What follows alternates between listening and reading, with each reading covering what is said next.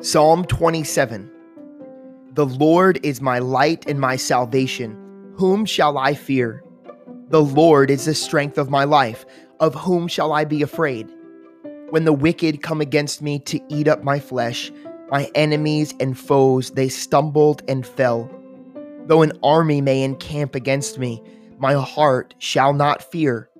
Though war may rise against me, in this I will be confident. One thing I have desired of the Lord that I will seek, that I may dwell in the house of the Lord all the days of my life, to behold the beauty of the Lord, to inquire in his temple. For in the time of trouble he shall hide me in his pavilion. In the secret place of his tabernacle he shall hide me. He shall set me high upon a rock. And now my head shall be lifted up above my enemies all around me. Therefore I will offer sacrifices of joy in his tabernacle. I will sing, yes, I will sing praises to the Lord. Hear, O Lord, when I cry with my voice. Have mercy also upon me and answer me. When you said, Seek my face, my heart said to you, Your face, Lord, I will seek. Do not hide your face from me. Do not turn your servant away in anger. You have been my help. Do not leave me nor forsake me.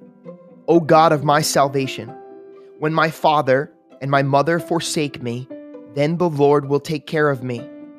Teach me your way, O Lord, and lead me in a smooth path because of my enemies. Do not deliver me to the will of my adversaries, for false witnesses have risen against me and such as breathe out violence. I would have lost heart unless I had believed that I would see the goodness of the Lord in the land of the living. Wait on the Lord, be of good courage, and he shall strengthen your heart. Wait, I say, on the Lord.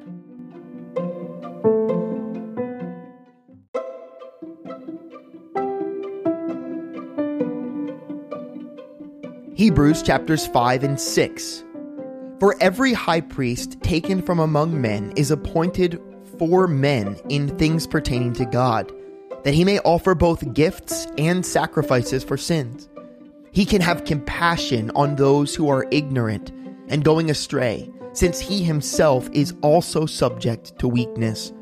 Because of this, he is required, as for the people, so also for himself to offer sacrifices for sins.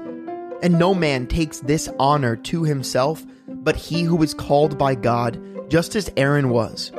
So also Christ did not glorify himself to become high priest, but it was he who said to him, You are my son. Today I have begotten you.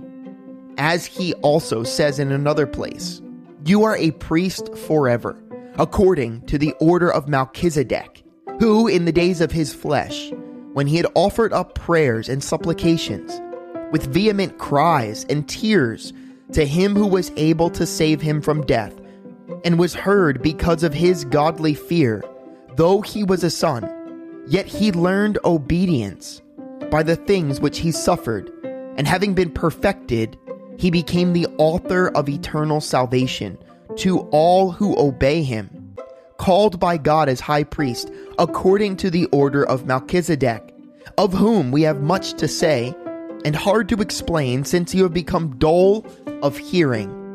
For though by this time you ought to be teachers, you need someone to teach you again the first principles of the oracles of God. And you have come to need milk and not solid food. For everyone who partakes only of milk is unskilled in the word of righteousness for he is a babe. But solid food belongs to those who are of full age, that is, those who by reason of use have their senses exercised to discern, to, discern both good and evil.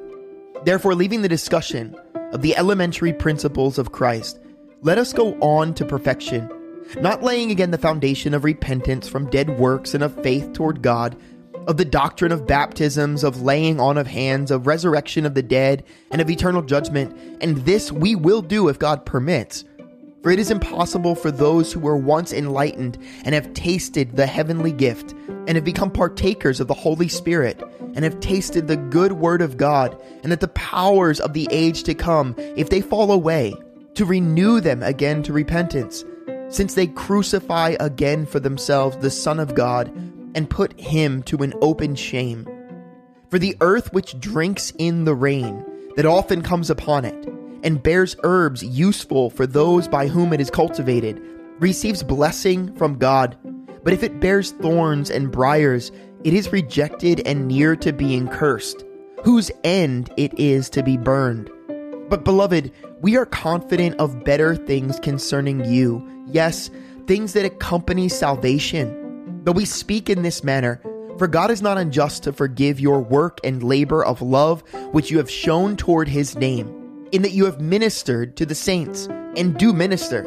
And we desire that each one of you show the same diligence to the full assurance of hope until the end, that you do not become sluggish, but imitate those who through faith and patience inherit the promises. For when God made a promise to Abraham, because he could swear by no one greater, he swore by himself saying, Surely blessing I will bless you, and multiplying I will multiply you. And so, after he had patiently endured, he obtained the promise. For men indeed swear by the greater, and an oath for confirmation is for them an end of all dispute. Thus, God, determining to show more abundantly to the heirs of promise the immutability of his counsel, confirmed it by an oath that by two immutable things in which it is impossible for God to lie, we might have strong consolation, who have fled for refuge to lay hold of the hope set before us. This hope we have is an anchor of the soul, both sure and steadfast, and which enters the presence behind the veil, where the forerunner has entered for us, even Jesus, having become high priest forever according to the order of Melchizedek.